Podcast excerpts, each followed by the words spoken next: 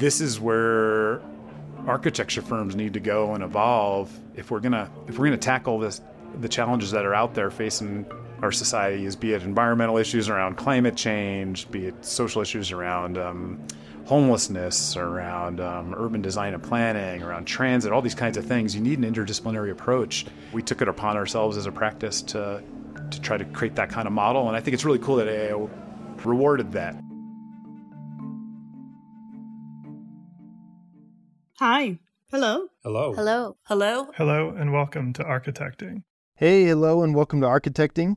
I'm Adam Wagner. Our mission here on this podcast is to tell Colorado design stories, and recently we were able to do this at AIA Colorado's Design and Practice Conference in Keystone, Colorado. For me, this event is really a party where I get to be around all my favorite people, past guests, future guests, friends, and colleagues, and get them all in one place. This year, AIA Colorado graciously set up a, a glass podcast studio for me in the middle of the conference room where I was able to sit down with all the keynote speakers and other guests to recap and dive deeper into the talks that they gave. This will be a series of short interviews released over the next few weeks. For more information and pictures from these talks and events, you can check out our Instagram page or go to aiacolorado.org. The third speaker is David Goldberg, the president of the 20 23 AIA National Firm of the Year, Mithun. Dave gave an overview of Mithun's innovative and multifaceted firm model and how it creates a dynamic and supportive work environment while also completing compelling and award winning architecture. Now, here's the interview with David.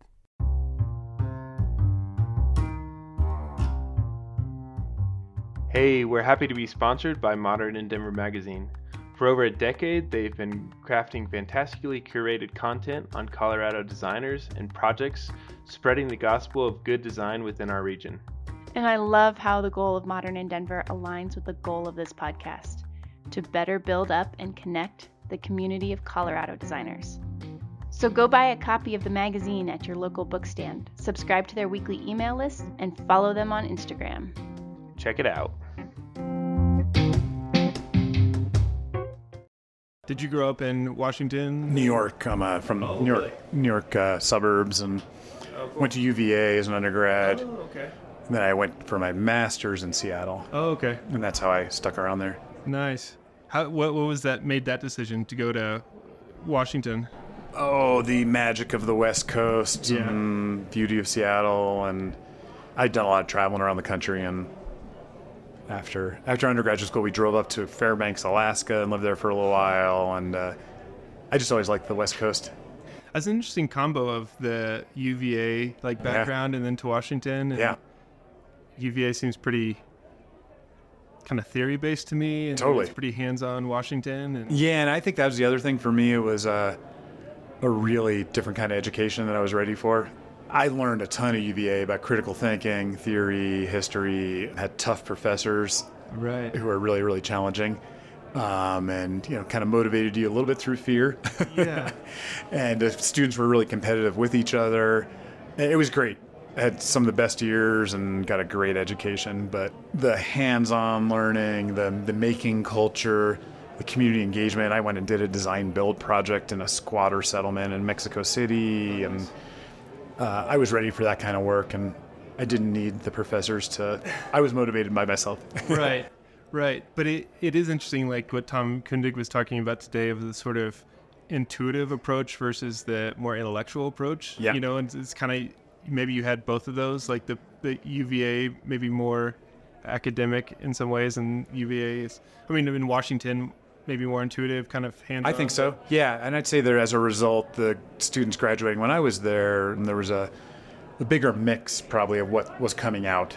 The product that was coming out of UVA was more similar. There was definitely different talent levels. right yeah of course You, you remember, you know, some of the kids just really got it, and other ones, yeah other ones, you know, it took a while longer to get it, and some never got it. Right? There was more diversity, I'd say, at the University of Washington as a result in the kind of work people were interested in, and the the things they were interested in designing, and. Um, you know, great furniture making studios, lighting design studios where you build light fixtures. Uh, design builds who Steve Badanes has been there forever from Jersey Devil. yeah You know, and he would he's built something with students every year for probably 30 years. And so there's this whole culture of that, yeah and it's it was cool. it's interesting, like you, you you running through that list, and I feel like one of the things I got from your your talk most maybe was this word of range. You know, Yeah. it was just so much. Congratulations on the the Firm of the Year award, and your talk was great where you where you really dove into the whole structure of the firm and like the whole structure, right? There's so much going on, so many aspects of it. Do you want to kind of summarize a little bit, talk about why you think you you were awarded the the firm of the year and what what were those things that kind of stood out and make make you guys different? Yeah, well, I'd say you know the, you know the National AIA Firm Award. It's there's there's a there's an entry point, you know, a, baseline to to get on that kind of coveted short list of firms that are in, nominated to submit that can make it onto a short list, and you know you have to have the design excellence, and you need the you know the peer recognition that goes along with that. But I think what helped our practice get to the next level, I think the leadership work we've been doing in sustainability for so long and not just environmental sustainability, but moving into social sustainability and issues of equity through our practice, through our work. And we really leaned in. Some, you know, we're an interdisciplinary firm. We have over 20 landscape architects. We have a large team of interior designers. We have urban designers and planners, people who don't identify as architects. Right. And they're important parts of our practice.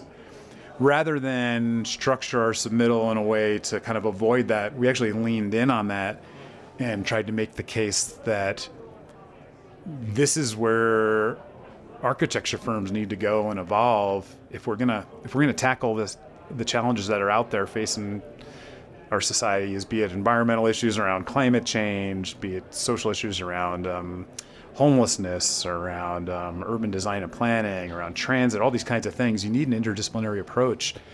I think a lot of the design schools, while they might have multiple disciplines within their college, they're not actually teaching that way. Right. And so uh, we took it upon ourselves as a practice to to try to create that kind of model. And I think it's really cool that AIA rewarded that because it was a little risky for us to go in that way and lean in on that issue and say, hey, listen, architects, you know, we put that diagram up there. That diagram I shared about the the old model of the architect and everybody else. Right. That was in our submittal to the National AIA. Yeah. You know, essentially Yeah. with a big X through it. Yeah. He put he put this big diagram up, had a big bubble with an architect, and then three bubbles underneath everybody else, and then then their approach is more of an open space with project, and then circles all around, interlocking circles of of the architects, engineers, right, right, everybody else that's involved in the project. Yeah, and we believe that the old model, which still has some value, and there's some really beautiful work aesthetically that gets developed that way, is really kind of centered around the creative genius or ideas of an individual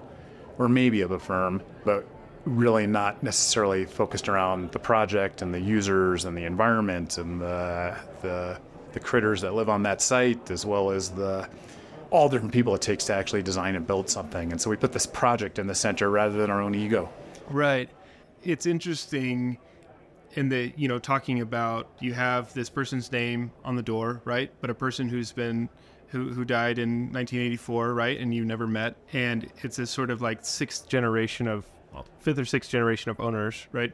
Contrasting that to, again, Tom Kundig, who is here, who that first generation is still here. And it's, they're still figuring things out, right? And what I was impressed with your presentation was there's just there's so much going on, right? And you're saying like there's not a lot of interdisciplinary work going on within universities, and I think it's because it's really complex. And your charts and your mission statements, it's really complex, but it feels like you've had those five generations to build up those systems and figure out figure out how to make it work, right? And it sort of takes that. Yeah, and it takes time because a cultural change in an organization, you know, takes takes a long time. Right. And so our, our practice is really different today than it was in the 1990s when I joined. Yeah. You know, uh, we weren't interdisciplinary in the same way.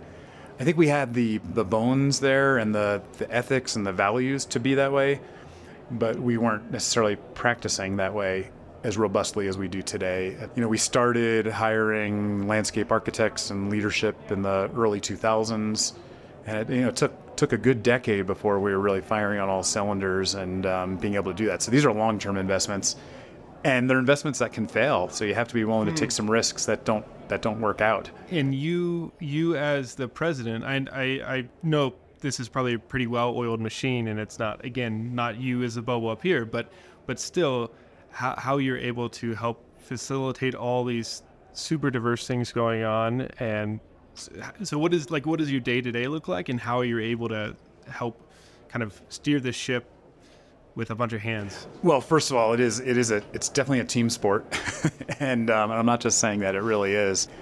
That being said, we do have structures in place, and so we have a core leadership team that I'm part of. We have partners in charge that run all the different projects. I do run some projects still. Right, I was, I was, I was sort of surprised by that in a way. Yeah. Yeah, maybe you know three to five projects at a time that I'll I'll dig in on at different levels Right. and different levels during the different phases of the design. But then a bulk of my time is meeting with teams internally, be it design teams that need help because they're struggling through some issue or need some help or inspiration. Or one of the big things I do is help interview people and help grow our team with new new talent and uh, mission aligned talent. Sometimes we're, but what I like about my job is that I I like the diversity of the work, and I, I don't think I could do any more what I did in my early years of working on one job for two straight years. And I did that, and I was good at it, and it was really, really exciting. But I'm so fascinated and tempted by all these different things that are going on. So my day has a lot of diversity.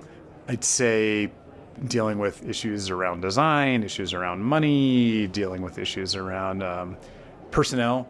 Uh, almost everything relates back to people in some form or another. Um, and then, you know, I, what I get to do is I do get to work on a few juicy projects at a time that I get really excited about. And those are fun. You know, I flashed a few of those up on the screen here today. So that's special for me when I get to do that. But I, but I like it all. And so it works for me. Well, it's interesting. You have to be pretty unique where you started as a model builder 28 years ago and you've sort of sat in every chair all, all the way up, right? And I've had this conversation with a few people here this this weekend of of sort of those roles that are could be outside of architecture, right? That somebody else could could come in and do, but can architects do it? And this idea of president and running a firm, right? You didn't go to school for business, but you know every part of it, and and able to synthesize that. Uh, it still has to take a different different personality, right? But it's uh, Yeah, I mean, I'll, I'll be honest. I think it's I think it's sheer luck and circumstance that I'm able to do some of the things that I do because I wasn't trained for them. I, and I, to be honest, I never really aspired for any to, to have any of them. I, I never aspired to run a a big firm and um, get up on stage. And I was I was the last person in the world anyone would have expected to be doing what I'm doing now. But I just lucked into landing at a firm where the culture resonated so deeply with me, and I could I could really be myself. The firm was pointed in a really exciting direction with the leadership that was in place then. And then the right folks identified me and kind of nurtured me into leadership roles on projects first, you know, designing projects and managing projects, and then ultimately leading some teams. And uh, it all just kind of happened. But I never, I never asked for any of it. but by the same token, I never said no when it was offered to me. Right. and so I, uh, I just uh, kn- knowing when to stretch uh, and when to to not stay in a safe zone, I guess. Yeah, and it's been fun. And it's been exciting, and I've had a lot of support. And my job now, and my partners, who I love dearly, we have a really great leadership team, who I'm really close with. These are good friends of mine, and our job is to really help do for that next generation of folks what folks did for us, because we're all. It's our job to keep passing this firm down to the next generation and letting it keep getting better than we could have done ourselves. Right. Yeah. That's, that's what's fun. Yeah. And I and I assume, I mean, with all the things you set in place, you have a pretty good retention rate and able to maintain that pretty good culture. I mean, obviously post COVID things are a little more in flux, but uh, yeah. Yeah, I'd say the culture is healthy. It's it's been good. We we have we have folks leave. You know, some folks it's not a. I don't I don't know whether you can have a good culture or a bad culture at a company, but I think every organization has a culture, and it's about being aligned with it and feeling comfortable in that culture. And so I think what we're good at now is while we have a lot of diversity within the practice, there's a lot of alignment around shared values, values around design, values around listening. It was really exciting for me. I ran into one of our clients here hmm. working with a with a project team that I'm not on, and she said, "Oh, your team is really unique. They're they're really good listeners." Hmm, and I, I I almost got like chills. I was really excited because hmm. that's like the number one thing that we hope our teams are doing is delivering really good design but doing it through a process of authentic listening. And that's those two things don't always come together. It's a certain skill. Yeah, it's a definitely a skill, and to be nurtured in that is is powerful. And I think you showed a lot of a lot of projects, and you were a lot of you were talking about really emphasizing sort of when the stars align, right? When all these these all these multiple circles around the the periphery come together and create that really big thing in the middle. What was one of the the projects that that really shown the, the most for you that that you had a big hand in or a small hand? Yeah, I've, I've had a number of projects over the years on big special pieces of land. Started early in my career with the Islandwood Environmental Education Center on a Bainbridge Island, which was, you know, 40 some odd, stru- some odd structures on 255 acres and trying to treat all of our own wastewater and hmm. generate electricity and educate school kids. And I'm still involved in that organization today. And so that was a really magical one that came together. And that was, we started in the late 90s and the early 2000s. But there's been a number of other projects like that since then. Uh, the campus um, talked about at Chatham University in Pittsburgh, a new school of sustainability and environment uh, just north of Pittsburgh. I think the magic is when you have a a visionary client who pulls you along. So rather than that sort of model that I talked about of the architect's job is educating the client, when we get those clients that pull us, uh, it can be really magical. They've, they've got a big vision, and we're there helping them fulfill that vision. That's that kind of project. There's a really visionary president of the university who brought us in from Seattle to do this phase of work. We really clicked with her and her leadership team. They were hands on. We are walking the site together. We were in multiple day workshops together, designing lots of options with, you know, workshops with wastewater engineers and mechanical engineers, and structural engineers and architects and landscape architects and interior designers. And what I like is I love helping lead one of those processes and facilitating those processes and help Annie, I don't care who comes up with when someone on the team comes up with like design ideas that do 10 different things and solve all these different issues all at once. That's the that's just a real joy. So that was one of those projects where that happened. Yeah, I love, I, I love when you're able to really create that full integration, especially of systems and of sustainability and and passive kind of system strategies. And it seemed like you're you guys are able to do that a lot uh, by just your your comfort at look working at that large complex scales. I, I think. Yeah, well, yeah, there's a lot of comfort required. There's also has to be comfort in having a mechanical engineer tell you that the building's the wrong shape. Yeah. Or, right. that it's, uh, or the landscape architect saying that's not the right place to put the building on the land. And that's where it's not just listening, but it's actually, you know, honoring the different ideas and being able to, you know, authentically elevate the ideas that are, that work the best, no matter who they came from. It's so much fun to see when those, those kind of things click.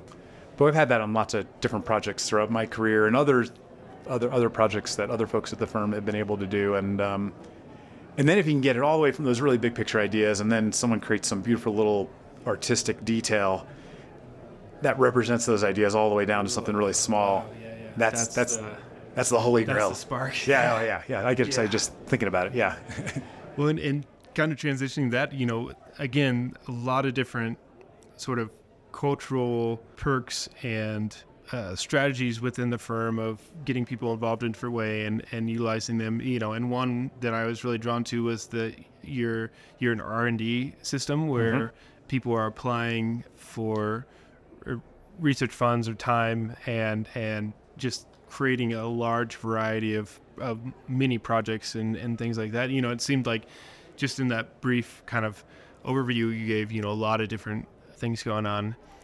Are you are you at all working to to make allow those to go beyond the firm and make some of those public or it's, sharing? it's, and- it's yeah. all it's all fully open source really okay. yeah Wow, we're open source with everything amazing. The only time it's not open source is if we're doing work where a client is paying us and we've signed a, an agreement not to allow it to be hmm. open source. And we have a few of those research projects like that. But all the work that we're funding internally is all fully accessible, fully shared, and that's that's how we do it. Wow, oh, that's cool. Yeah. Well, you know, thank you for for coming to the conference and and really just laying out this been honest blueprint of how the firm is working and thinking about how firms can can act on a larger scale and and opening that information up. So uh, yeah, nice. it's Yeah. super fun to share. I think presentation I gave might make it look easier and simpler than it really is. when you have a good graphic Yeah. design team packaging. Well, you, put, nice, you put a uh, good story yeah. together, and Right. it's, it's all true. Everything says true, but you know, we it's it's definitely a complex organization that we run, and it's complex by design because it's fun and because it helps us achieve mission. But it's it's not it's not easy. It's it's complex in working because you've had a lot of failures in the past and being able to learn from it and and And, and we're always testing Yeah. new ideas, and um, you know, there would be simpler ways to organize a practice, like to reduce the type amount of project types that we do, or um, to really focus in and say we're just going to do schools and healthcare, Right. or we're just going to, you know, but we um, we're, we're we're tempted too much by the mission, by the design opportunities, and if we can make an impact somewhere where we think we can do something great, then we'll do it. And so it it makes things a little more complex, but it I, I've never once looked at my watch at work and wished it was later so I could go home. yeah, it's just the reverse. nice. Yeah. yeah, that those hands are flying all Yeah, day. yeah, yeah, totally. Thanks so much. Uh, yeah, nice. Thanks. Yeah. Good meeting you. Yeah. yeah. You can visit architecting.com, that's architect-ing.com, to see images from this week's guest. And please rate and review the show wherever you listen to podcasts. Have a great week and keep connecting. Hi, I'm Eli. This show is made by my mom and dad and these people. Heidi Mendoza, Emily Childs, Fernando Queiroz, Zach Huff, Trevor Motzko, Aaron Best, Kyle Bruner, Rob Cleary. All right, let's get a coffee. See ya.